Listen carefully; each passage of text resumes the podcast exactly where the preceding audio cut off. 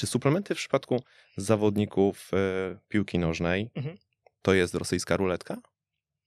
Tak, jest, jak najbardziej. Trzeba tutaj zwracać uwagę na to, żeby suplementy miały odpowiednie certyfikaty, żeby były z e, odpowiednich źródeł, bo no, mamy bardzo dużo przypadków piłkarzy, którzy wpadali właśnie na stosowaniu suplementów, które były zanieczyszczone, no a wtedy już nie można się tłumaczyć, tak? Wpadłem, a producent jest winny, tak? No można go pozwać, ale to nie zmienia mm, faktu, że ty będziesz zawieszony, bo odpowiedzialność koniec końców leży na tobie.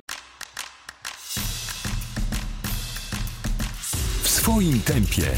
Podcast sieci fitness CityFit. Dzień dobry drodzy Państwo, podcast City Fit w swoim tempie kłania się w pas Jacek Wilczyński. Gdybym powiedział, że moim gościem jest dzisiaj człowiek, który zna się na piłce nożnej, to prawdopodobnie otworzyłbym drzwi do pokoju, w którym przebywa spora część naszego społeczeństwa. Ale jeśli powiem, co zresztą jest e, zgodne z prawdą, że mój dzisiejszy gość doskonale zna się na żywieniu w piłce nożnej, na tym, co kopacze jeść powinni i jak jeść powinni, to intuicja podpowiada mi, że otwieramy drzwi do zupełnie innego, zdecydowanie bardziej elitarnego pokoju. Drodzy Państwo, moim gościem jest dzisiaj dietetyk Marcin Jackowiak, który specjalizuje się właśnie w żywieniu w piłce nożnej. Cześć Jacku, witam wszystkich. Cześć, nareszcie udało mi się Ciebie tutaj ściągnąć. Udało się w końcu po, po dłuższym umawianiu, ale jestem tu, siedzę i możemy rozmawiać. Y, Muszę od razu zauważyć, że nie wiem, czy to była zaczepka, e, ale usłyszałem słowo kopacze. Kopacze, a tak nie mówi się? Nie, tak wydawało mi się, że to jest takie, Okej, a kopacze. dobrze, będę tego unikał. To, Nie, to dla mnie to jest, wiesz, E, po tam- prostu e, tak wybrzmiało to. E, Dobrze, fajnie. dobrze, wiesz, jakby ja z piłką nożną nigdy nie miałem, szczególnie po drodze i pewnie też gdzieś do tego poniekąd dojdziemy, Mhm. e, więc, więc nie wiem, jakie, jakie słowa są traktowane jako obraźliwe. Postaram, Okej. się, postaram się pilnować, a w razie czego Mhm. proszę sprowadzaj mnie do pionu. Dobra. A będziemy oczywiście, drodzy Państwo, co chyba jest już dosyć oczywiste, rozmawiać właśnie o e, piłce nożnej, ale właśnie z perspektywy żywienia i z perspektywy suplementacji, co niekoniecznie musiało wybrzmieć w tym krótkim wprowadzeniu. I żeby przybliżyć może trochę taki znajomy obraz, ja pozwolę sobie em, e, nakreślić trochę moją perspektywę. No bo piłka nożna to jest sport narodowy i to niezależnie od tego, na jakiej pozycji w rankingach sklasyfikowana jest nasza drużyna narodowa, a nawet niezależnie od tego, jak duże sukcesy odnoszą przedstawiciele innych e, dyscyplin sportowych. Piłka nożna w wielu polskich sercach to po prostu jest numer jeden. E, Co więcej, patrząc na, na rodaków oglądających mecze, zarówno w telewizji, jak i, jak i na trybunach, odnoszę wrażenie, że wielu z nich całkiem ma, ma, ma całkiem niezłe umiejętności trenerskie. Gdybyśmy oddali im tę trenerską pałeczkę, tę pieczę nad składem, to bylibyśmy numerem jeden nie tylko w sercach, ale również na boisku, bo po prostu każdy się zna. I e, biorąc pod uwagę ten obraz, który może trochę podkoloryzowałem, ale to Państwo sami ocenią, zastanawiam się, czy żywienie w piłce nożnej mm, jako taki nieodłączny element tych igrzysk e, e, piłkarskich również cieszy się tak dużym zainteresowaniem. Czy sądzisz, że ta ogromna popularność przekłada się na wiedzę dotyczącą właśnie roli wsparcia żywieniowego i, i diety u piłkarzy w społeczeństwie, wśród kibiców albo na przykład w mniejszych klubach sportowych? Powiedziałbym, że nie przekłada się zdecydowanie. e, Brakuje tego zainteresowania e, ze strony, e, od tej strony żywieniowej. Jeżeli mówimy o piłkarzach albo trenerach, czy trenerach pierwszej drużyny, e, trenerach e, juniorów, czy, czy młodszych grup, e, drugich trenerach, trenerach od przygotowania motorycznego, to tamta e, wiedza jest łapana i coraz chętniej e, tę wiedzę e, zdobywają, ale jeżeli chodzi o kibiców, tak jak tutaj e, powiedziałeś, czy osób, które się pobocznie interesują tą piłkę, no to piłką to raczej e, no nie ma tak, tak dużego zainteresowania tematem żywieniowym. No to, no to pytanie uzupełniające. Może nawet nie jest ono uzupełniające, bo być może ono ma nawet większy, większy ciężar. Czy ty zauważasz jakąś zmianę tego trendu? Czy zwracają się na przykład coraz częściej do ciebie po pomoc rodzice młodych piłkarzy albo młodzi piłkarze, którzy jeszcze tego nie robią zawodowo, ale takie ambicje niewątpliwie posiadają? Zastanawiam się przez to, przez to pytanie, na jakim szczeblu ten element żywieniowo-suplementacyjny zaczyna być traktowany, mm, traktowany poważnie? Powiem, że więcej obecnie zgłasza się do mnie młodych zawodników albo rodziców e, tych młodych zawodników e, niż e, zawodników starszych. Ta świadomość jest coraz to większa. No myślę, że zbudowana jest też na Robercie Lewandowskim, na jego słynnej diecie bezglutenowej, ale ogólnie na czynnikach związanych z żywieniem właśnie Roberta. No i coraz więcej rodziców ma tą świadomość i właśnie dużo, dużo tych młodych chłopaków, czy też, czy też dziewczynek do mnie się się e, zgłasza o e, pomoc. Głównie problemem jest, e, co może zaskakiwać, niedożywienie, niż, no bo mówi się, że to młode społeczeństwo jest coraz bardziej otyłe, tak, Mhm. wiąże się z tym coraz większa nadwaga i tak dalej, i, i, i te problemy, ale tu raczej jest więcej kwestii związanych z niedożywieniem, więc e, no, to może być ciekawe. Okej, no to te, do tego zaraz, zaraz sobie trochę przejdziemy. E, natomiast e, skoro podniosłeś już ten temat Roberta Lewandowskiego, to może i do tego nawiążemy, czy ta dieta bezglutenowa i różnego rodzaju kulki mocy rzeczywiście są sekretem e, umiejętności i wyników sportowych. Może umiejętności to złe słowo, ale wyników sportowych na, na murawie, ale to o tym za chwilę. Nim do tego przejdziemy, to ja chciałbym jeszcze zapytać, e, może tak dla przeciwwagi, zapytam trochę inaczej. Czy zatem zawodnicy może chętniej sięgają po suplementy? No bo dieta szczególnie sexy nie jest, y, ale suplementy już takie trochę są. Bywają traktowane jako takie paliwo rakietowe, bez którego trenowanie no, nie może mieć miejsca i to niezależnie od tego, jak wygląda jadłospis. Zastanawiam się, czy piłkarze Mhm. też tak mają. Tak, w niezgodzie z pojęciem food first, które e, w piłce nożnej powinno stawiać się na pierwszym miejscu, ale nie tylko, no w wielu sportach, e, to piłkarze jednak częściej i chętniej sięgają po suplementy, bo to jest coś, co mogą łyknąć, co e, często, czego efekty często czują od razu.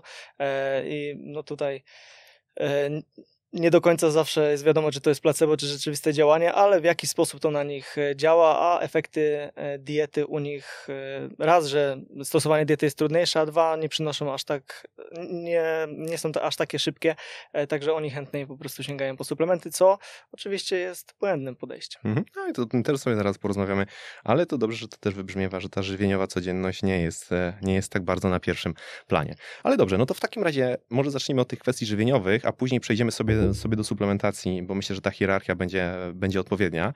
Czy my jesteśmy w stanie pokusić się o jakieś takie spekulacje? E, Mhm. Ile procent w tej dyscyplinie stanowi żywienie?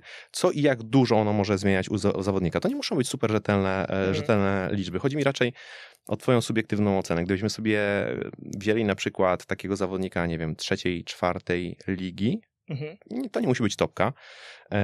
Co zmieni, albo co może zmienić zadbanie o Michał takiego człowieka, takiego sportowca? No chciałbym, żeby to było 30%, 50% i może czasami tak jest, ale raczej e, tu oscylowałbym w granicach od 1 do 5%, ale w sporcie, e, nie tylko w tym najwyższym, na najwyższym poziomie, liczą się te procenty, tak, te sekundy, te minuty, e, no, te, te drobne szczegóły, więc nawet jeżeli miałby to być ten 1%, to warto z niego skorzystać.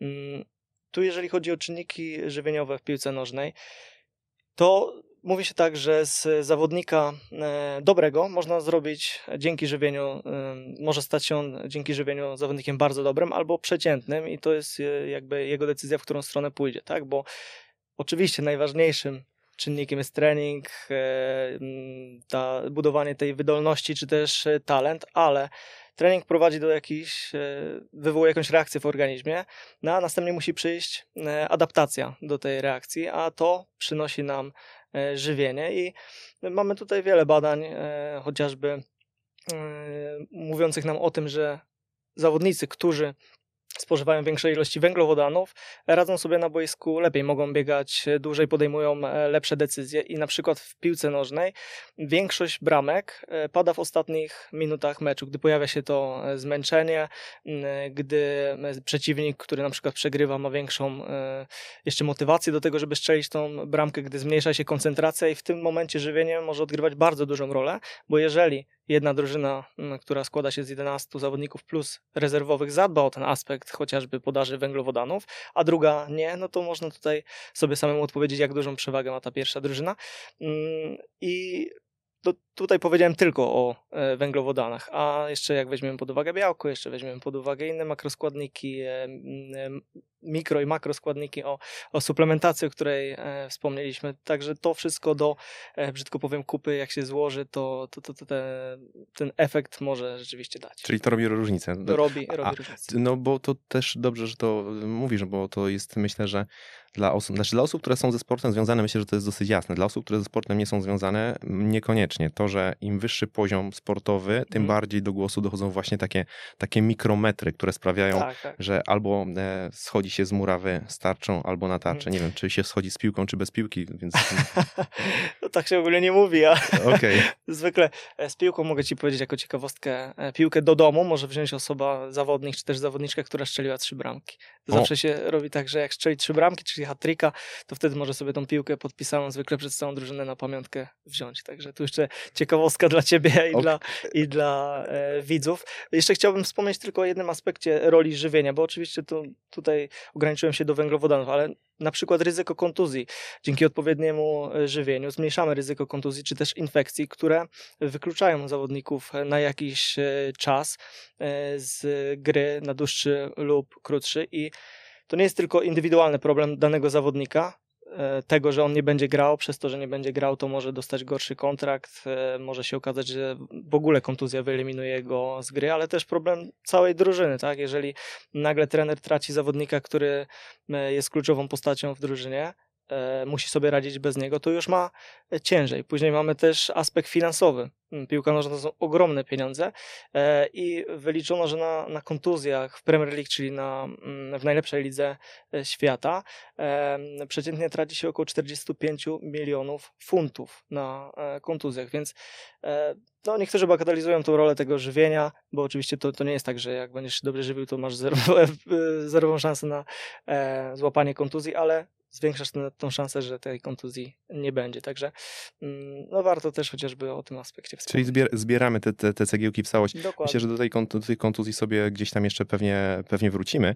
Natomiast no, po- podałeś definicję poniekąd no, sportu drużynowego. No jest to sport drużynowy, tak? Dokładnie. Jedno ogniwo potrafi wpływać, wpłynąć na, na, na cały łańcuch, tak? No i tu jeszcze trzeba wspomnieć, że piłka nożna jest sportem kontuzjogennym w porównaniu do innych dyscyplin. To się liczy, e, z tego co pamiętam, 25-35 przypadków mm, na 1000 godzin uprawiania danej dyscypliny. To tak to wygląda w piłce nożnej. No, Większe ryzyko jest w przypadku e, meczów oczywiście niż treningów, no bo dochodzi ten czynnik rywalizacyjny, przeciwnik mm, jest powiedzmy bardziej agresywny, bardziej chce tą bramkę strzelić niż nasz e, kolega z zespołu podczas e, treningu. No dochodzą też e, inne aspekty związane chociażby z tym, że piłka nożna, no podczas takiego jednego meczu piłkarskiego dochodzi nawet do 1300 e, różnych aktywności fizycznych. Tam liczono, że w Premier League jest to od 700 do 900 zwrotów różnego rodzaju, więc to ryzyko kontuzji, nie licząc też tego, że jest to, to, ryzyko starcia, jest bardzo duże. Nie? No, myślę, że, że odsłaniasz kolejne aspekty, które prawdopodobnie dla większości nawet takich e, zagorzałych kibiców niekoniecznie muszą być, niekoniecznie muszą być Mhm. znane. No dobrze, no to pochylmy się nad tymi substratami, które są, które tworzą te aktywności. Ja bym chciał zacząć absolutnie od podstaw, czyli od wydatku energetycz- energetycznego. Czy to stanowi problem? Bo mm, pytam teraz takie praktyczne zaopatrzenie ilości spożywanych kalorii. Y, Są takie dyscypliny sportowe, w których z uwagi na, na samą charakterystykę wysiłku największy ciężar właśnie Mhm. jest po stronie dostarczenia odpowiedniej ilości energii. Czy tutaj to jest problematyczne, czy nie? Mm, W przypadku młodych zawodników, tak jak wspomniałem, bardziej. W przypadku seniorów nie, nie ma, nie ma takiego e, problemu. Bardziej jeżeli chodzi o makroskładniki, to tutaj, tutaj już Mhm. mam większe problemy, że na przykład piłkarze nie dostarczają odpowiedniej ilości białka albo przepraszam, węglowodanów, e, albo dostarczają zbyt dużo e, białka lub nie, nie dbają odpowiednio o, o nawodnienie. Jeżeli chodzi o taką wartość energetyczną, to znów odwołam się do tego Premier League, bo to jest jakby to najlepsza liga świata i też badania są tam e, bardziej skomplikowane. Trzeba równać do najlepszych. Dokładnie. E, to zbadano, że jest to około 3600 kilokalorii e, w takim cyklu e, tygodniowym, czyli dziennie e, zapotrzebowanie średnie to jest 3600 kilokalorii około. E, Jeżeli chodzi o znów o świadomość, o, o którą na początku pytałeś, ja e, prowadziłem e, wykłady dla Wielkopolskiego Związku Piłki Nożnej dla trenerów e, i gdy zadawałem takie pytanie właśnie, ile, jak myślicie, ile wynosi zapotrzebowanie energetyczne przeciętnego zawodnika, to tam uwierz mi, że takie cyfry padały, takie, takie liczby. Bardzo wysokie czy bardzo, niskie? wysokie, bardzo, wysokie, tak, po, po 7 tysięcy, po 8. E, No i tak się wielu osobom kojarzy, także piłka nożna, no bo jak, przeciętny, no to już nie przeciętny, ale piłkarz wyższej ligi trenuje dwa razy dziennie, tak, do tego e, gra czasami co trzy dni e, mecze, no to to się może wydawać, że jest to olbrzymi wydatek energetyczny, tak, E, no ale prawda jest taka, że ci piłkarze oprócz e, grania meczów i występowania, że tak powiem, w treningach, no nie robią zbyt dużo, tak? Ta ich aktywność fizyczna pozatreningowa jest mała. Dodatkowo często na przykład grając e, mecz w niedzielę, to oni w poniedziałek, wtorek, środa mają treningi bardziej regeneracyjne niż na takiej kolokwialnie mówiąc pełnej petardzie. Mhm. No i to wszystko składa się do tego, że ta, ta wartość energetyczna wcale nie jest aż tak duża, no ale 3600 kilokalorii to już trochę jest. Nie? No to, to trochę tak jak e, czasem mylny obraz buduje się w głowach Kowalskich, którzy idą Mhm. trzy razy w tygodniu na fitness i też No, wydaje mi się, dokładnie. że przepalają ogromne ilości Dokładnie. kalorii podczas tego rodzaju aktywności. Nie? 30 minut na bieżni, jeszcze ta bieżnia tak fajnie pokaże, nie? że tam Tak. Zwykle jest ustawiona po jakimś 120-kilogramowym facecie, który przed chwilą sobie ustawiał to i, i parametry wklikał, także no, Okej, jest no dobra, czyli, czyli nie są to jakieś strasznie duże e, wartości, Ja tak przepraszam, że tak wtrącam. ale proszę bardzo, to jest twój odcinek, jesteś tu bohaterem. Okej, e, bo chciałbym też wyczerpać ten temat. Mm, Jeżeli chodzi o zapotrzebowanie energetyczne, to jak ci się wydaje, no zadam ci pytanie, No.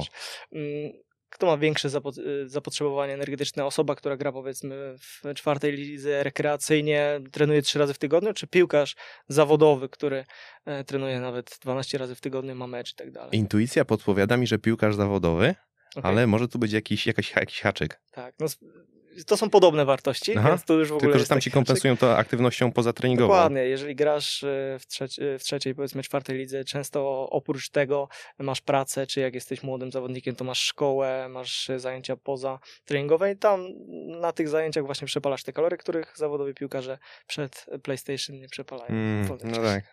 No tak, no dobra. Też nie chcę tak uogólniać, ale no tak to wygląda. No, słuchaj, myślę, myślę, że nikt się nie Nikt się obrazi. nie obrazi. Nikt się nie obrazi. E, No to pochylmy się może trochę nad tymi modelami żywieniowymi, albo może nie tyle modelami żywieniowymi, ile samymi makroskładnikami. Czy, czy my to możemy to trochę przybliżyć? Czy mm, e, w tego rodzaju sporcie idzie się bardziej w kierunku diety wysokowęglowodanowej? To już tam gdzieś między słowami wybrzmiało. Czy bardziej diety wysokotłuszczowej? Czy jest pełna dowolność? Dowolności nie ma, przynajmniej Mhm. z mojej strony. Okej. Zdecydowanie dieta węglowodanowa, jako że jest to wysiłek głównie tlenowy, ale z elementami tej pracy beztlenowej, czyli wysiłek typu stop and go, mm, to tam jednak te węglowodany odgrywają najważniejszą i główną rolę.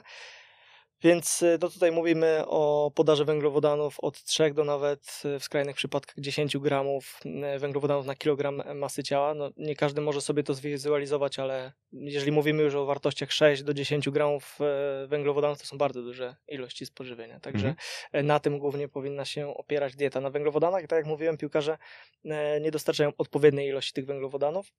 Przynajmniej e, tak pokazuje e, moja praktyka, czy też e, badania.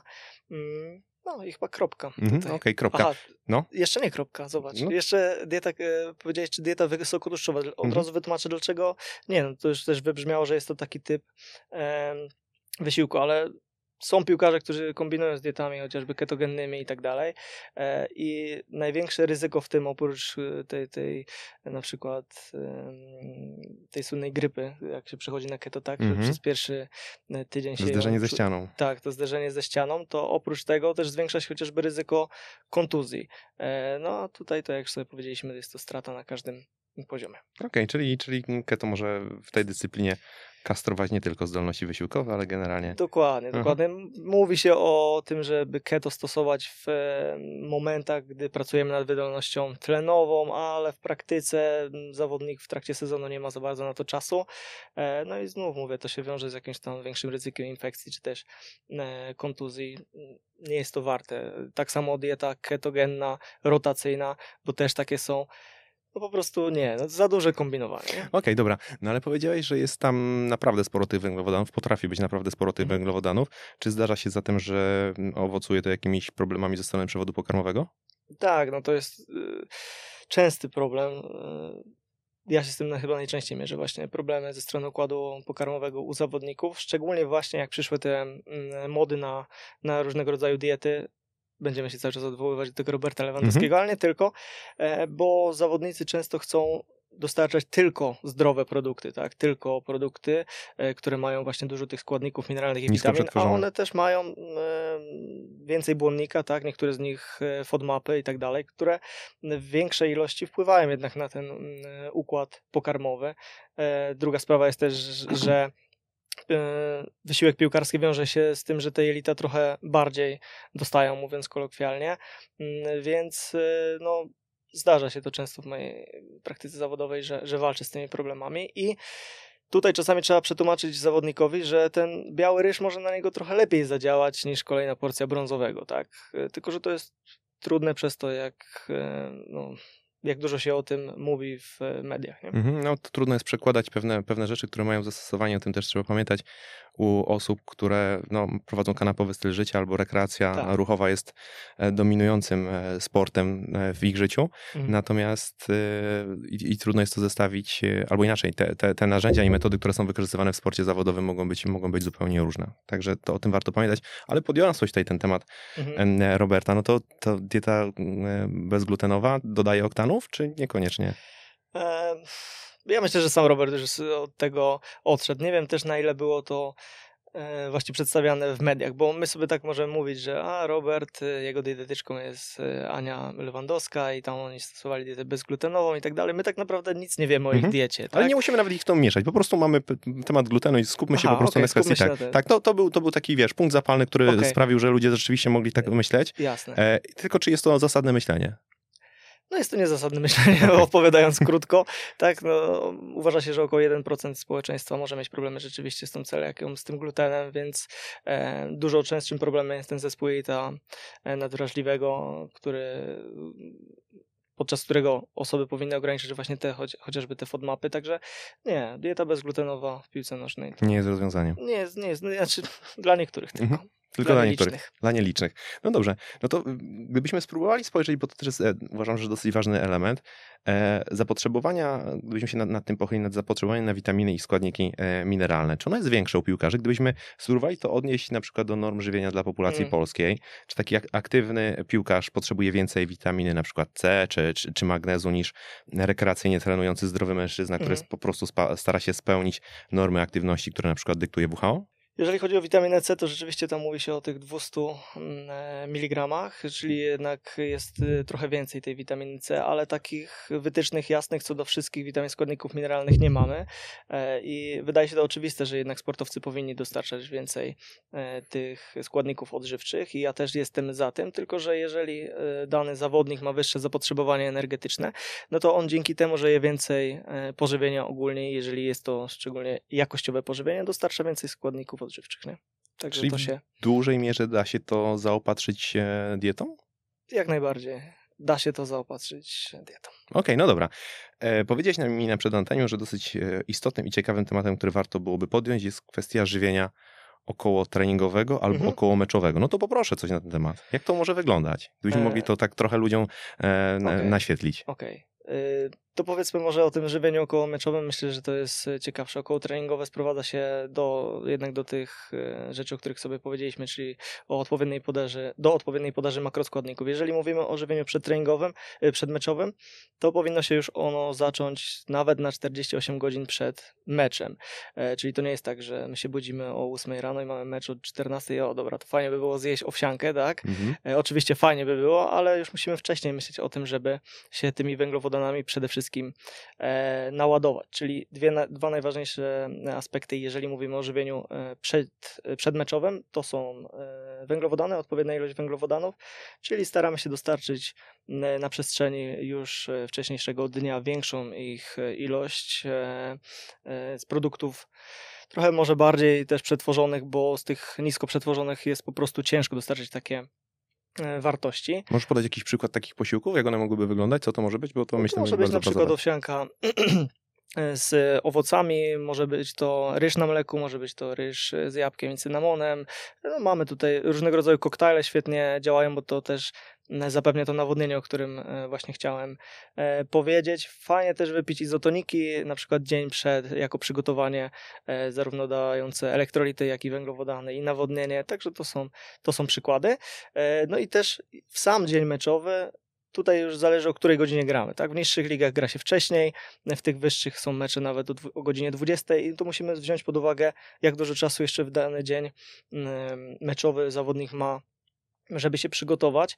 E, więc jeżeli mamy mecze rano, powiedzmy jest to godzina 11, no to wtedy raczej to śniadanie powinno być mniejsze, kolacja e, większa, e, śniadanie powinno być łatwostrawne. Później podczas no, jeszcze przejdziemy dalej, tak? Jeżeli mamy mecz po południu, no to tutaj możemy zjeść dwa posiłki, jeżeli wieczorem, to tu możemy już zmieścić nawet trzy posiłki plus przekąski. W trakcie meczu albo przed samym meczem e, można też jeszcze spożyć jakąś e, przekąskę węglowodanową, dobrze popić ją właśnie e, wodą. Podczas meczu tutaj warto wyrobić sobie ten nawyk, bo to jest najważniejsze. Ja, ja zawsze o tym mówię, żeby sięgać w każdej możliwej e, chwili po jakieś źródło węglowodanów i zwykle są to e, izotoniki, tak? Jeżeli mamy przerwę w grze, a mamy dużo tych przerw, to fajnie, gdyby gdzieś blisko linii była butelka z wodą, czy właśnie izotonikiem, żeby dostarczyć, cały, dostarczyć to cały czas, cały czas to nawodnienie. E, w przerwie meczu bo nie wiem, czy wiesz, ale no, no. dwa razy 45 minut, tak? To, tak, tak, to tak, wiemy. tak, tak, to, to wiem, wiesz. To nawet na, na WF nie włożyli do głowy. Tak, trzeba powiedzieć, że Jacek na samym początku powiedział, że e, piłka nożna to jest ostatni sport e, na jego liście z ulubionych, tak? Znaczy, może, może na, z ulubionych to, to ja nie wiem, czy to jest e, ostatni, ale generalnie rzeczywiście, jak tak się cofam pamięcią, to taka mała, mała wycieczka, to w szkole zawsze byłem tym ostatnim Okay. i zapotrzebowanie na moją osobę w składzie było dość marginalne. Ja myślę, że świat beze mnie się raczej nie walił. Zwykle stałem na tak, e, tak zwanej budzie, nie? To jest, Okej. wiesz... To, to, Ale dobry tam byłeś chociaż? no, to dużo mówi. Samo, że to, że stoisz tam zawsze, to dużo mówi o twoich umiejętnościach. Tak, rozumiem. No, a, a ty grałeś w szkole? Grałem oczywiście. No, a na jakiej pozycji? E, zwykle w szkołach nie było pozycji, nie? Aha. tylko po prostu, wiesz, jeżeli mówimy o takim zwykłym harataniu w gałę, e, No. to, to, to gdziekolwiek, ale myślę, że raczej pomoc, nie? Jak już A, ale to wiesz, jak już tu mówisz harataniu w gałę, to znaczy, że rozumiem, że tam jednak to też dużo mówi o twoich umiejętnościach, czyli miałeś z tym dużo więcej wspólnego niż, e, niż ja. trochę, trochę więcej możliwe. Mhm. E, tak, no i tutaj e, w przerwie meczu warto spożyć od e, 30 do 60 gramów węglowodanów. No i to też zależy od indywidualnej tolerancji. Tu mówimy na przykład o pół, pół litra izotoniku, można wypić 750 ml. Niektórzy zawodnicy mogą zjeść dojrzałego banana i nic im nie będzie, a są tacy zawodnicy, którzy e, wyczują, że w przerwie meczu na przykład ten banan im zaszkodzi. Także Mhm. to wszystko trzeba testować. Ja też zawsze w praktyce, rozmawiając z zawodnikami, e, szkoląc ich, edukując, mówię o tym, że dużo rzeczy trzeba e, testować na treningach, e, żeby zobaczyć, czy to, to będzie służyło w meczu. Mhm. No i jeżeli mecz się już zakończy, jeżeli graliśmy, bo to też jest ważne, czy zawodnik grał 90 minut, czy grał 15 minut, to wszystko musimy wziąć pod uwagę, bo czasami zwykle uogólnia się tak? To po treningu zjedz dużą porcję węglowodanów, wypij izotonika, wypij koktajl białkowy, no ale jak grałeś 5 minut, no to nie ma e, takiej potrzeby, nie? Ale powiedzmy, że grałeś, e, czy grałaś cały mecz, no to wtedy uzupełniamy przede wszystkim e, węglowodany, troszeczkę też patrzymy na białko, na nawodnienie. Tutaj myślę, że idealnym rozwiązaniem jest koktajl i mówi się o tym, żeby w ciągu następnych 4 godzin mniej więcej co godzinę dostarczać te e, węglowodany. W praktyce jest to ciężkie dla zawodników. E, Często po meczach jest jakaś pizza Mhm. w, w Etanol. szatni. No to też myślę, że jest ciekawy temat, możemy nawet e, zahaczyć, ale e, co zauważalne jest w klubach ekstraklasowych, na przykład coraz częściej po e, meczach są piwa bezalkoholowe, Mhm. także jest już to dobry na przykład e, pomysł.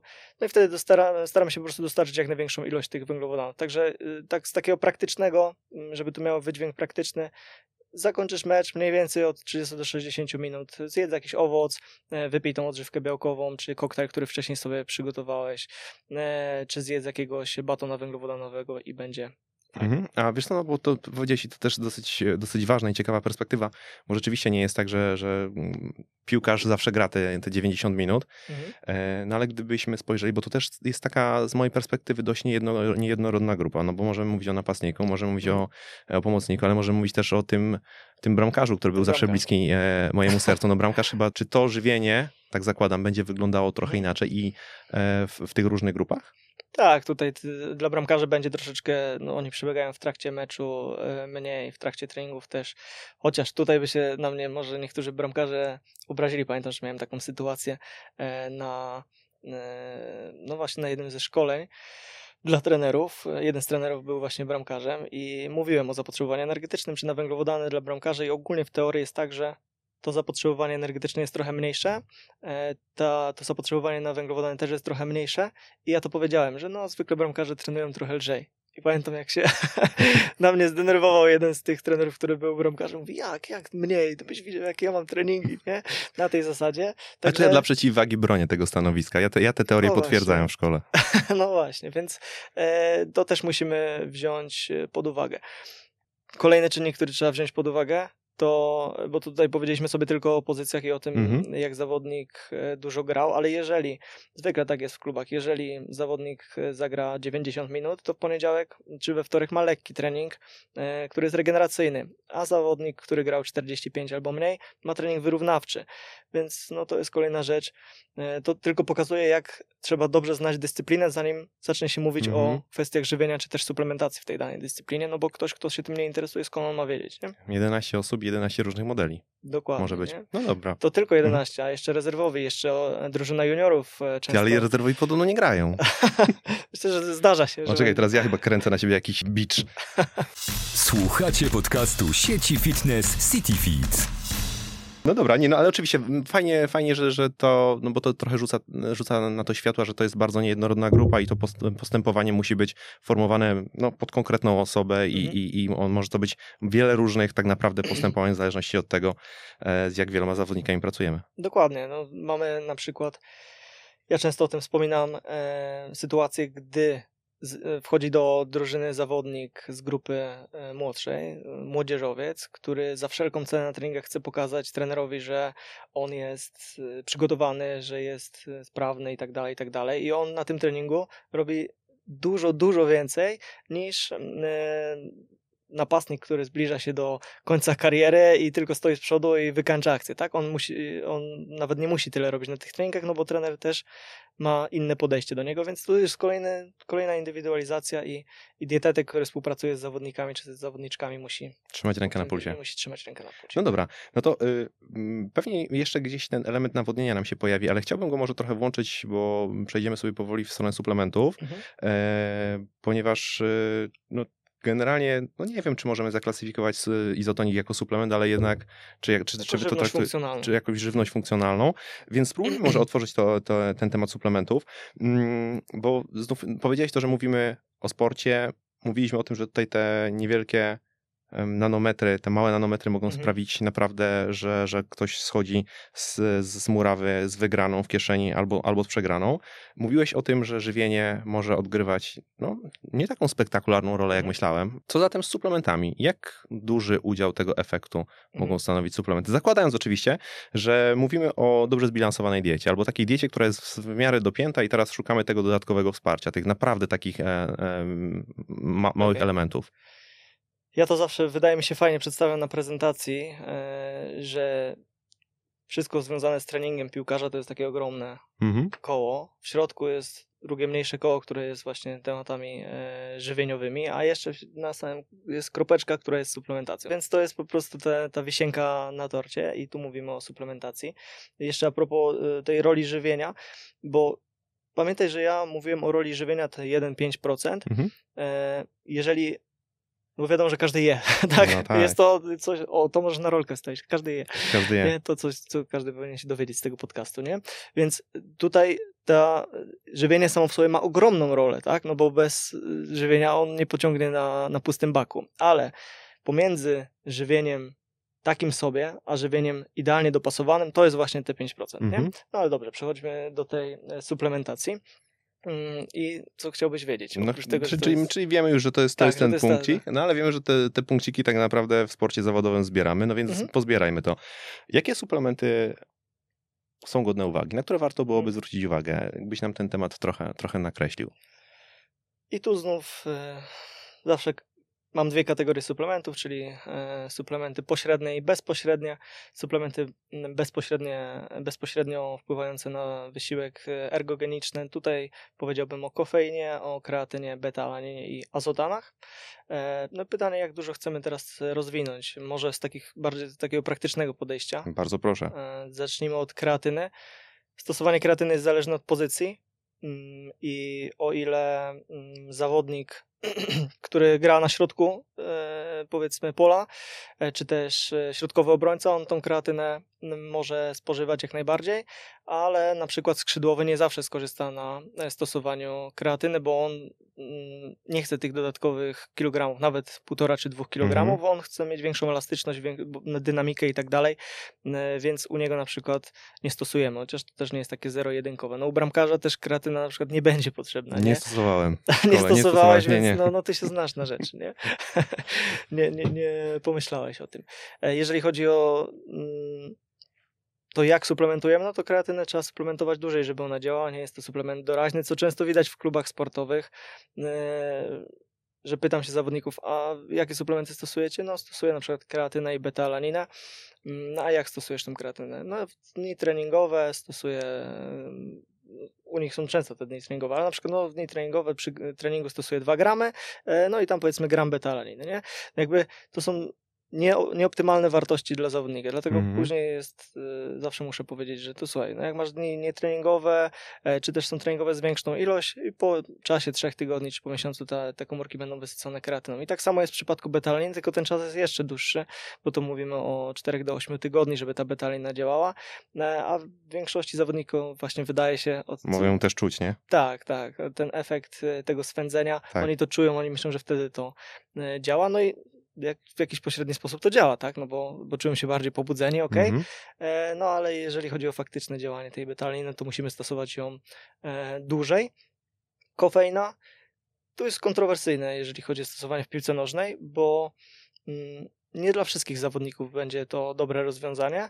E, o ile mała kawka, ok, e, ale jeżeli mówimy o dużych ilościach kofeiny, a takie, które mają działać, to jest od 3 do 6 mg na kilogram masy ciała, e, no to często zawodnicy czują dyskomfort e, właśnie ze strony układu pokarmowego poprzez spożycie kofeiny, bo nawarstwia się dużo rzeczy, tak? Nawarstwia się stres, nawarstwia się e, te posiłki przedtreningowe, nawarstwia się kofeina e, i zawodnik wtedy no, nie korzysta na działaniu tej, tego, tej substancji, tylko e, powoduje ona, że jest jeszcze gorzej, Mhm. nie? Ale potencjalnie kofeinę moglibyśmy potraktować jako taki granat, który rzucony nawet przed, Mhm. jednorazowo przed wysiłkiem treningowym czy przed meczem Dokładnie. może On- potencjalnie przynieść e, korzyść. Tak, i często go stosuję u zawodników, ale po uprzednim przetestowaniu tego na treningu. Nie? Mhm.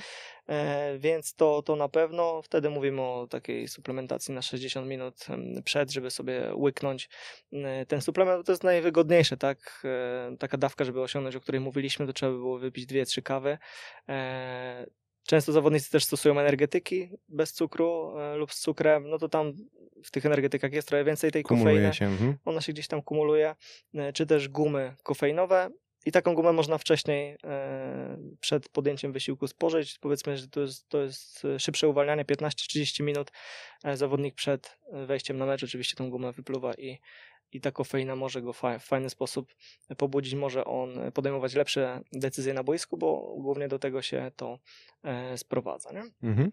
Okej, to wiesz co, to ja bym tutaj podpytał jeszcze o, o, o kilka kwestii. Po pierwsze, to, to nad czym się zastanawiam, mm, były takie praktyki, e, mam teraz na myśli węglan sodu, chodzi mi o bu- buforowanie e, jonów wodorowych. Czy to jest stosowane? Chodzi mi o sodę oczyszczoną, którą gdzieś tam się rozrabia.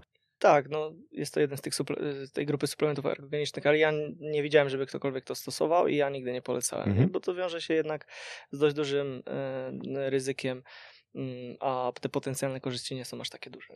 Okej, no dobra. To, to druga rzecz. Wspominałeś o tym już wcześniej, jeszcze przy żywieniu się to pojawiało.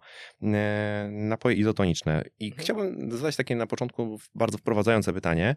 Czy te napoje izotoniczne, bo wiem, że są takie praktyki e, wśród ludzi, którzy ze sportem nie mają bardzo dużo Mhm. do czynienia na poziomie zawodowym, że robią sobie ten izotonik taki w warunkach domowych. Czy tutaj e, też to jest dopuszczalne, czy jednak podchodzi się do tego z takim dosyć dużym pietyzmem, żeby wiedzieć, że na pewno to jest roztwór izotoniczny i się to e, robi z proszku gdzieś tam gotowego. Jest dopuszczalne, e, byleby nie przesadzić z tą ilością, bo jeżeli nam wyjdzie tam roztwór hipotoniczny, e, czy też właśnie jak wycelujemy i będzie izotoniczny, to fajnie, byleby nie był to hipertoniczny napój. E, No i jak najbardziej, jeżeli mam, szczególnie często to widać w przypadku rodziców, tak? No nie, ja nie chciałabym, żeby moje dziecko spożywało izotoniki sklepowe. No ja z tym nie walczę, tak? Te izotoniki są specjalnie tak stworzone, żeby one smakowały, żeby zawodnik trochę więcej właśnie wypił, żeby chętniej po nie sięgał. One są kolorowe, one są smaczne i zawarta ilość e, w tych izotonikach barwników czy innych dodatków jest na tyle niska, że ona nie stwarza żadnego zagrożenia dla zdrowia, więc ja polecam tego typu izotoniki, ale jeżeli ktoś chce na siłę sobie sam tam wciskać cytrynę, dodawać miód, sól i imbir, to czemu nie? nie? Tak, żeby każdemu było komfortowo. No, dokładnie. Mhm. Dobra, a y, chciałbym też podpytać y, o płukanie ust roztworem węglowodanów. Ja pamiętam, to poszło swego czasu w internetach e, takim wiralem i później wiele osób na Orlikach, czego ja też byłem świadkiem, chodzi, chodziło z tym, z tym bidonem i, i Mhm. pluli na murawę. Mówisz, że tak. No oczywiście. Widziałeś takie No sytuacje? tak. To, to ciekawe, tak. No, uważa się, że pukanie tym, tym e, roztworem mm, węglowodanowym rzeczywiście e, daje e, jeszcze dodatkowe mm, efekty, bo oddziałuje gdzieś na układ nerwowy, e, więc swego czasu rzeczywiście była taka moda i dużo zawodników to stosowało. Jeżeli mamy jakiekolwiek mm, przesłanki, żeby twierdzić, że to e, może działać, a mamy, no to dlaczego by nie przepukać trochę tą, tą jamę ustną, e, szczególnie na tym najwyższym poziomie. Nie mówię, że Mhm. idziesz na Orlika tak z e, kumplami, e, po Orliku macie zaplanowane wypicie browara, a ty tam Nawozisz murawę. a ty nawozisz murawę e, izotonikiem, nie? No to tak nie, ale na tym najwyższym poziomie niech on sobie przepłucze, niech trochę wypije oczywiście, bo to jednak daje większe efekty, tak? Jeżeli wypije, no nic się nie stanie. To, to też często jest e, stosowane. Ja nie miałem okazji tego stosować u zawodnika, ale e, niektórzy zawodnicy w okresie ramadanu stosują to. Mhm. to no bo w związku z tym, że nie mogą e, pić ani jeść do zachodu słońca, no to niektórzy pozwalają sobie na takie odstępstwo, żeby jednak przepukać, nie? Jak to wygląda w tych klubach profesjonalnych i tak dalej, no nie miałem z tym No widzisz, no, styczności do, doświetlamy taką ścieżkę, która wydawałaby się, która by nam prawdopodobnie do głowy nie, nie przyszła. Okazuje się, że No. czasem trzeba szukać, szukać pewnych rozwiązań. Tak, to jest, to jest naprawdę dużo kombinacji, o których by się nie pomyślało, e, właśnie związanych e, z samą dyscypliną, ale też z czynnikami pobocznymi, jak, jak religia. Mhm, no dobra, no to y, co tam jeszcze w tym narzędziowniku, jeżeli chodzi o te suplementy, się Mhm. znajduje? Ja słyszałem dużo o soku z cierpkich wiśni, słyszałem o buraku. Czy to są rzeczy, które rzeczywiście Mhm. e, są stosowane i przynoszą rezultaty? E, Zanim jeszcze dopowiem, muszę na chwilę uciec. No, proszę bardzo. Przypomniała mi się fajna historia i to jest coś, Byle byś co na- wrócił. wrócę. Coś, co bardzo często na pewno we wszystkich klubach, szczególnie na niższym poziomie jest robione, bo takim suplementem właśnie podstawowym, czy żywnością funkcjonalną podstawową w klubach piłkarskich e, z niższego szczebla, na który, których nie stać na jakieś drogie suplementy, no to zwykle jest to izotonik. Często e, w, stęże, w stężeniu, że wystarczy go wlać do butelki po wodzie, tak, on się tam w odpowiedniej ilości rozwo- e, tak, rozwodni i, i będzie z tego izotonik, tak?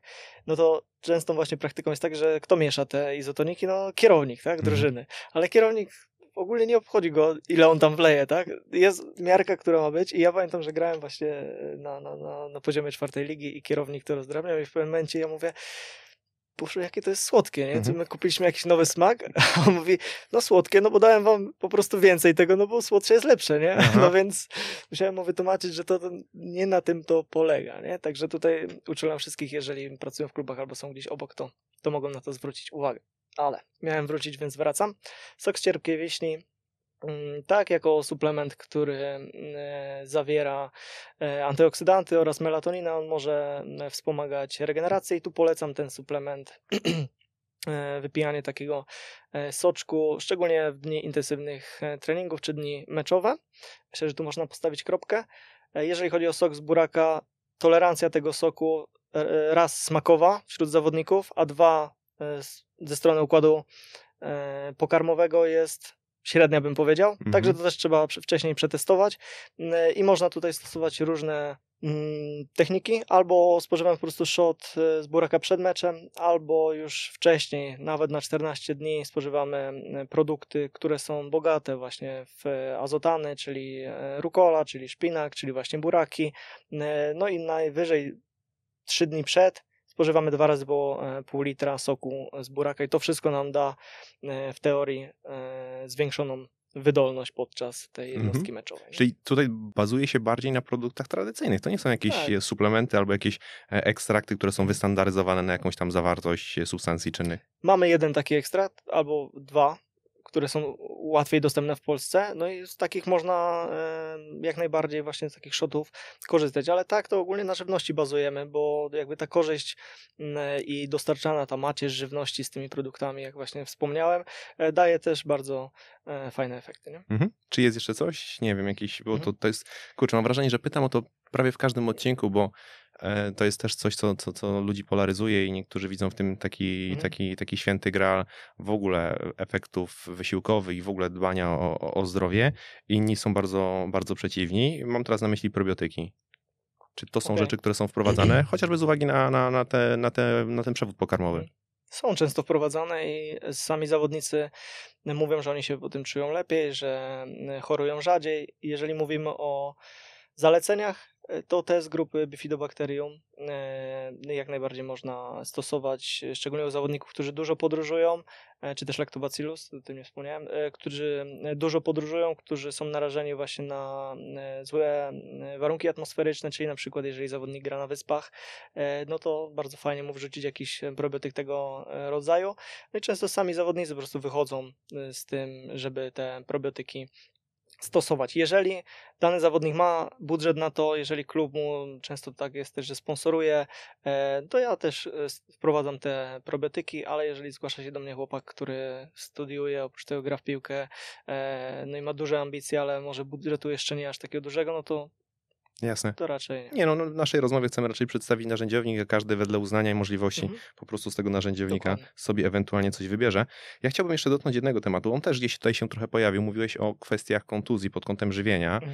mm, że... Jacku, ja jeszcze niestety ci przerwę. Ale proszę bardzo. Bo musimy powiedzieć jeszcze o tych y, suplementach pośrednich. No- to no tylko tak. na No to szybko. uzupełnię narzędziownik, E, proszę witaminy, bardzo. składniki mineralne. y, Tutaj witamina D, oczywiście dla każdego z, zawodników. E, nawet w tym okresie letnim ja bym, jak nie sprawdzał, no to i tak regularnie suplementował nawet mniejsze dawki. E, I omega-3, szczególnie dla zawodników, którzy jedzą e, mniej ryb. Ale nawet tą omega-3 bym wrzucał w dni też intensywnych treningów, w ilości nawet mm, e, 2-3 gramy, no bo to może po prostu usprawnić regenerację. Także to jeszcze jest coś, o czym warto wspomnieć. Jeżeli chodzi o multivitaminy, żelazo, wap, czy cokolwiek innego, ma to swoje miejsce, ale byśmy musieli już tutaj poszczególnie jakby to indywidualizujemy. Mhm. To też pewnie w zależności w dużej mierze od No. tego, jak ta dieta jest, na ile ona jest dopięta. Dokładnie. Mhm. No Także dobra. Przepraszam. No ale nie możesz za to przepraszać. To jest, tak jak powiedziałem, twój odcinek. To jeszcze może dotwieram w takim razie ten narzędziownik. Czy chcesz tam jeszcze coś dorzucić do tego? Zastanowię się. Nie, nie. Dobra, jak będziesz chciał, to zawsze możemy nie, wrócić, nie, tak? Nie, już, już, Nie zamykamy tego na kłódkę. nie zamykamy na kłódkę. Może Mhm. nie wyczerpaliśmy, ale to na pewno jest coś, co, co pomoże. No dobra, to e, bo teraz, teraz wracam e, za, zatem do, do tego, co chciałem zapytać. Mówiłeś o kwestiach żywienia, o tym, że jeżeli to żywienie no, kuleje, no to może się to, może to powodować większe ryzyko kontuzji, przyczyniać się do tego, że, że to ryzyko gdzieś tam wzrasta. Ja mam zatem pytanie, no bo skoro jest to kontuzjogenny sport, co już wybrzmiało twoim głosem, to czy w sytuacji, kiedy ta kontuzja się pojawi, tak? I Mhm. ktoś jest w takim, e, takim etapie powrotu do, do funkcjonowania, to może mm, znaczyć wiele różnych rzeczy, ale czy wtedy wprowadza się jakiś inny protokół i możemy od razu zapytać, żywieniowy i ewentualnie suplementacyjny, czy są wtedy jakieś suplementy, które e, ty ze swojej praktyki gdzieś tam włączasz w takich, w takich sytuacjach?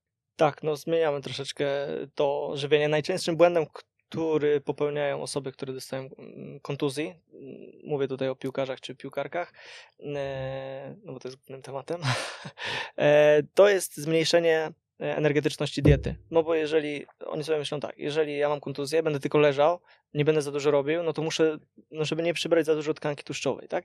I to jest błąd. Największym zagrożeniem jest utrata masy mięśniowej, a nie przybranie tkanki tłuszczowej. To, to tkankę tłuszczową zrzucisz na rehabilitacji, zrzucisz ją e, później, jak wrócisz do treningów, bardzo szybko. My tutaj skupiamy się na tym, żeby tych mięśni zachować jak najwięcej. Więc po pierwsze, Oczywiście zmniejszamy troszeczkę wartość energetyczną, bo nie będzie już aż tak duża, jak będziemy e, unieruchomieni, ale e, oscylujemy w granicach zapotrzebowania energetycznego, ewentualnie lekkiej nadwyżki. Zwiększamy dość dużo białko, bo z e, ilości około 1,2-0 grama białka na kilogram masy ciała, to tu możemy już dochodzić nawet do 3,3 grama na kilogram masy ciała.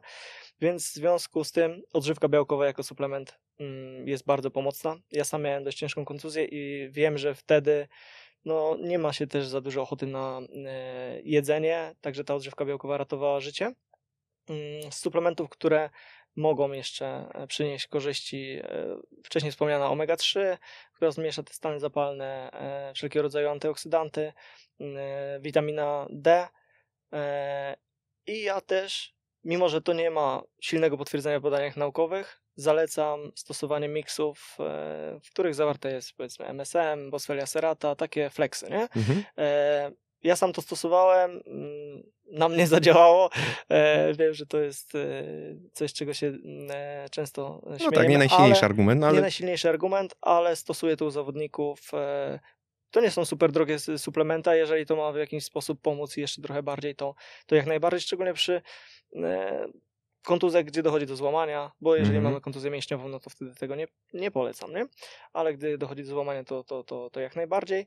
No i kreatyna w okresie rehabilitacji, która może szybciej nam pomóc dojść do formy i myślę, że to na tym byśmy zamknęli. Okej, no dobrze, no to mam jeszcze taki jeden port, który uważam, że też jest ważny i on dotyczy jakby wszystkich suplementów właściwie, o których mówiliśmy, bo Mhm. całkiem niedawno Bartek Pomorski, który, którego pozdrawiam, jeżeli, jeżeli nas słucha, przytaczał na konferencji żywieniowej przykład zawodników, którzy zanieczyszczonymi suplementami, e, które zawierały ślad, śladowe ilości środków niedozwolonych, napytali sobie biedy i no, nieintencjonalnie podcięli skrzydła swojej karierze. Czy suplementy w przypadku zawodników e, piłki nożnej Mhm.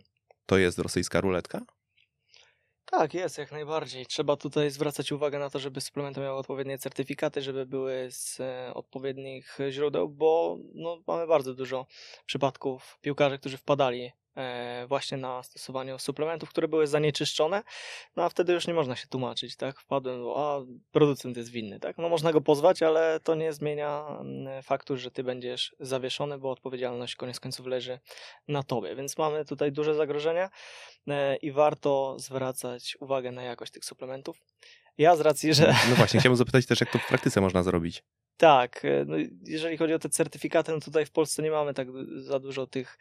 E, To, to, no nie, ma, nie, nie, nie- nie jest Mhm. wachlarz, nie mamy wachlarzu suplementów, które e, moglibyśmy zastosować. No wiadomo, też nie będziemy sprowadzać mhm. e, suplementów e, z zagranicy, jeżeli tam nie, nie gramy, więc wybieramy te możli- o możliwie najlepszej jakości. Ja tu chciałem właśnie powiedzieć o, o suplementach Olimp. To może dziwnie zabrzmieć, no bo jestem też ambasadorem o- marki Olimp, ale e, byłem ostatnio w ich siedzibie i to robi tak ogromne wrażenie, jak to jest tam badane, jak to jest testowane, e, że ja polecam suplementy tej firmy Mhm. na przykład za, zawodnikom, no ale mamy też kilka innych firm, które bronią się e, jakością.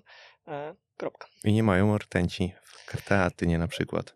No tak, tutaj. E, Okej, dobra, ale chciałbym nie tak, to teraz to, to całkiem na, na, na poważnie, odsuwając ten sarkazm na bok. E, ten certyfikat, bo ty wspomniałeś, to jest jakiś, on ma jakąś określoną nazwę, bo myślę, że to jest coś, co może ludzi e, interesować, e, że to jest jakiś suplement sperca, nie, certyfikowany, nie wiem, hologram. Co, co, co to jest tak naprawdę? Można to sprawdzić na stronie e, agencji antydopingowych. Ja teraz już e, nie, przyznam się szczerze, że nie pamiętam dokładnych nazw e, tych e, agencji tam, tych mm, emblematów, Mhm. ale to wszystko jest Okej. ładnie opisane. Czyli to nie jest żadna wiedza tajemna i można do tego Nie, stosunkowo nie, łatwo dotrzeć. To, nie jest to żadna wiedza e, tajemna. Po prostu w praktyce nie wybierajmy suplementów najtańszych, jeżeli jesteśmy sportowcami. Wybierzmy te suplementy z górnej półki, e, od zaufanych e, producentów, bo rynek jest w Polsce i nie tylko w Polsce bardzo słabo kontrolowany. Tak? Zanim wchodzi jakiś suplement, nowa firma na rynek, zanim oni go przebadają, zanim e, ewentualnie znajdą jakieś zanieczyszczenia, to mija bardzo dużo czasu. Także bądźmy nieufni. No jeżeli jesteśmy osobą, która trenuje rekreacyjnie 2-3 razy e, w tygodniu i chcemy sobie kupić odżywkę białkową, ok, możemy kupić tań, tańszej firmy, nic się nie stanie. No ale jeżeli jesteśmy sportowcem, któremu grozi 2 lata kary i e, odcięcie finansów, no to to już bym się zastanowił. I szczególnie zagrożenie jest w przypadku wszystkich miksów, tak? Spalaczy tłuszczu, e, wszelkiego rodzaju przedtreningówek, w których jest połączenia, e, który, które są połączeniem wielu substancji. Takie, e, takich produktów raczej zawodnicy nie powinni za dużo spożywać. Okej, no dobrze, no to mamy myślę, że to całkiem nieźle, całkiem nieźle podsumowane. Czy jest coś, co ty ze swojej perspektywy uważasz, że byłoby takim absolutnym fundamentem? Gdyby teraz do ciebie przyszedł e, zawodnik, taki, który nie do końca jest doświadczony i byś mu, mu zaproponować jedną zmianę, wiem, że to będzie pewne uogólnienie, mm, ale byłoby coś takiego, żeby z całej tej rozmowy wybrał jedną rzecz, którą najwięcej może mu dodać na, na boisku. Mówimy teraz o piłkarzu nożnym albo piłkarzu. Tak jest, absolutnie tak. E, To chyba powiedziałbym, żeby jadł więcej przekąsek między posiłkami. No proszę. I myślę, że- mówimy tu o przekąskach węglowodanowych oczywiście. E, Suszone owoce, owoce, zwykłe batoniki węglowodanowe, e, czy też granola i tak dalej, i tak dalej, bo to robi dużą różnicę w związku z tym, że zawodnicy, mm, tak jak mówiliśmy, nie dostarczają odpowiedniej ilości węglowodanów. Jeżeli pomiędzy tymi posiłkami oni będą dbali o te, o te dostarczanie tych przekąsek, to myślę, że też odczują różnicę. Jeżeli miałbym wymienić jedną rzecz, to. Okej, tym. okej, no to pięknie. A czy uważasz, że jest jeszcze coś, co Tutaj nie padło, a ja takie pytanie powinienem zadać w tym temacie? Czy mamy, czy mamy puentę, dodajemy po prostu przekąski? Hmm. To oczywiście skrócona puenta, a, a tak Okej. naprawdę rozwinięciem tego jest cały odcinek. Wydaje mi się, że dość mocno wyczerpaliśmy temat. Wiadomo, moglibyśmy też, czy ja z mojej perspektywy, powiedzieć o tym, jak wygląda, bo mówiliśmy o świadomości kibiców czy o zawodników, jak wygląda świadomość e, prezesów czy osób na wyższych stanowiskach w tych klubach, e, czy to w ekstraklasie, czy na niższych szczeblach, bo tam dietetyk raczej jest traktowany jako. No dobra, a po co nam dietetyk? Co, on będzie mieszał odżywki? A, no dobra, mamy trzech fizjoterapeutów, to niech jeden z nich miesza i tyle, nie? Także wiele klubów ma do tego takie podejście, e, no ale myślę, że nie ma co w to wchodzić, bo jeszcze coś za dużo powiem. Ale to, to dobrze, to, to, to ja to zapytam bardzo dyplomatycznie i ta odpowiedź na pewno w żaden sposób nie, nie, nie sprawi, że, że będą na ciebie ludzie patrzeć nieprzychylnym okiem. Mhm. Czy to się zmienia? Czy ty to zauważasz? No bo funkcjonujesz w tym od jakiegoś czasu. Czy widzisz e, tu jakąś zmianę, czy raczej stoimy w miejscu? Zmienia się świadomość, tak jak mówiłem, na pewno trenerów, coraz jakby idzie to coraz głębiej, tak? Byli zawodnicy, teraz są trenerzy, wszyscy obok trenerów, ale jeszcze te, te zarządy i tak dalej no, muszą być odpowiednio przekonywane przez mm, tych e, trenerów. E, No, co często jest trudne, bo to się może tak wydawać, że zawodnicy nawet w takiej ekstraklasie zarabiają ogromne pieniądze i ich na wszystko stać. Jak się wejdzie trochę głębiej do, te, do tego klubu, no to tam często są albo zadłużenia, brak pieniędzy na wszystko, oszczędzanie i tak dalej, więc no, to Okej. raczej na dietetyka rzadko jest. Okej, pieniądz. brakuje, kurczę, no jak się tak patrzy z boku, to się wydaje, że rzeczywiście jest to No, miejsce, w którym są ogromne pieniądze i tak. no, ten w wielu dietet- klubach jest, ale, Mhm. Ale nie we wszystkich. Okej, to jest, dietetyk nie jest e, tak zwanym, za przeproszenie, artykułem pierwszej potrzeby. Dokładnie. dokładnie. Dobra. Niestety. Niestety. No ale miejmy nadzieję, że to się, że, że to się w niedalekiej przyszłości e, Tak. zmieni. Może, może wtedy też e, nasi piłkarze ogóle, będą, będą e, na, na wyżynach nie tylko w sercach, ale i na murawie. Tak, tak, jak najbardziej. W ogóle chciałem coś powiedzieć jeszcze. bardzo. co- Myślałem o tym, żeby na samym początku to powiedzieć, ale powiem sobie teraz na końcu. E... Dziękuję przede wszystkim za zaproszenie, bo myślę, że zbliżamy się do końca, prawda? Tak. E, Dziękuję za zaproszenie, ale jest to e, dla mnie szczególna też rozmowa. E, Bardzo mi to miło. Wiązała się ona z takim taką nutką ekscytacji, też małym stresem, mimo tego, że tak jak mówiłem ci na początku, sami z Arkiem Matrasem prowadziliśmy podcast, byłem na wielu podcastach i tak dalej, a to wiesz dlaczego? Bo byłeś pierwszą osobą, e, dzięki której jakby zainteresował mnie temat żywienia, czy też ogólnie powiem tego fitnessu, bardziej takiej strony naukowej i też pierwszą osobą, u której byłem na szkoleniu, e, a nie wiem, czy ty wiesz, czy ja ci to kiedykolwiek mówiłem, ale raczej nie. E, to szkolenie u ciebie wygrałem w konkursie. Tak? tak, organizowałeś kiedyś cykl szkoleń. e, No I- było tego trochę. tak było, ale jedne z tych pierwszych. Ja byłem Mhm. na pierwszym roku studiów i dostałem się świeżo na AWF. E, Jeszcze nawet nie byłem na pierwszych zajęciach, bo pamiętam, że miałem pierwsze zajęcie z anatomii, to jeszcze było przed tym. I AWF na swoim Facebooku em, dał informację, że ty będziesz prowadził wykłady i dla trzech osób ty wybierzesz z komentarzy e, osobę, która napisze, e, która najlepiej napisze, dlaczego chciałaby tam być, nie? No ja mówię, dobra. Startowałem w dwóch e, konkursach w życiu i to był jeden z tych i mówię, dobra, to tam coś wymaluję, nie? Czyli musieliś pięknie napisać. No jest mi w tym nie, nie, niezwykle miło. Nawet się trochę, e, trochę zaczerwieniłem. No i popatrz, jesteśmy parę lat do przodu i teraz ja mogę się uczyć od ciebie. Coś pięknego. Tak, e, no, no mówię, jest mi naprawdę miło i fajnie, że to taką, zepnę, zepnęliśmy to taką klamrą, nie? Fajnie, no pięknie. E, i, myślę, że, że, że działa, że, że, ta sympatia tutaj działa, działa absolutnie w obie strony. E, drodzy Państwo, mm, tym miłym akcentem zbliżamy się do końca. Myślę, że powstało tu całkiem, myślę, że, że, że padło naprawdę kilka dobrych punktów, które rzucą światło na to zaplecze, na te kuchnie, dosłownie, e, mniej znane aspekty naszego narodowego sportu, jakim jest właśnie piłka nożna. E, podniosłeś, myślę, mam taką nadzieję i tak lubię o tym myśleć, kompetencje naszego społeczeństwa w tej ważnej przestrzeni sportu narodowego. E, gdzie możemy dalej odesłać? Możemy odesłać na pewno, i to ja zacznę, pozwól, Mhm. żeby sobie ten temat rozszerzyć, do twojego chociażby e-booka, Żywienie w piłce nożnej. Bym chciał od razu zapytać, czy ten e-book jest bardziej dedykowany dla trenerów, dietetyków, czy mogą z niego skorzystać również piłkarze na własną rękę?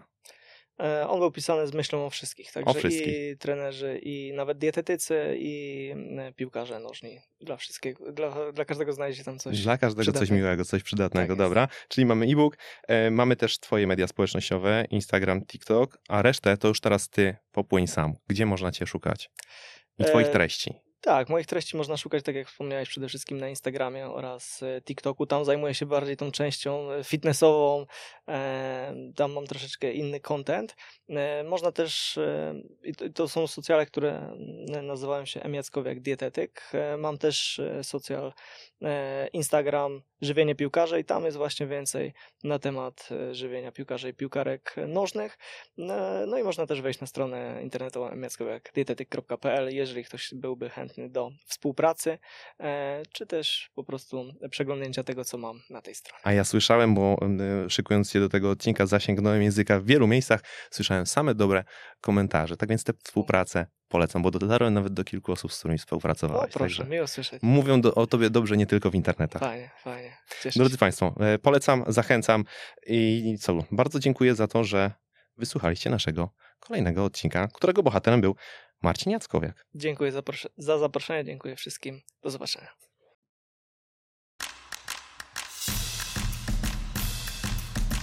W swoim tempie. Podcast sieci fitness CityFit.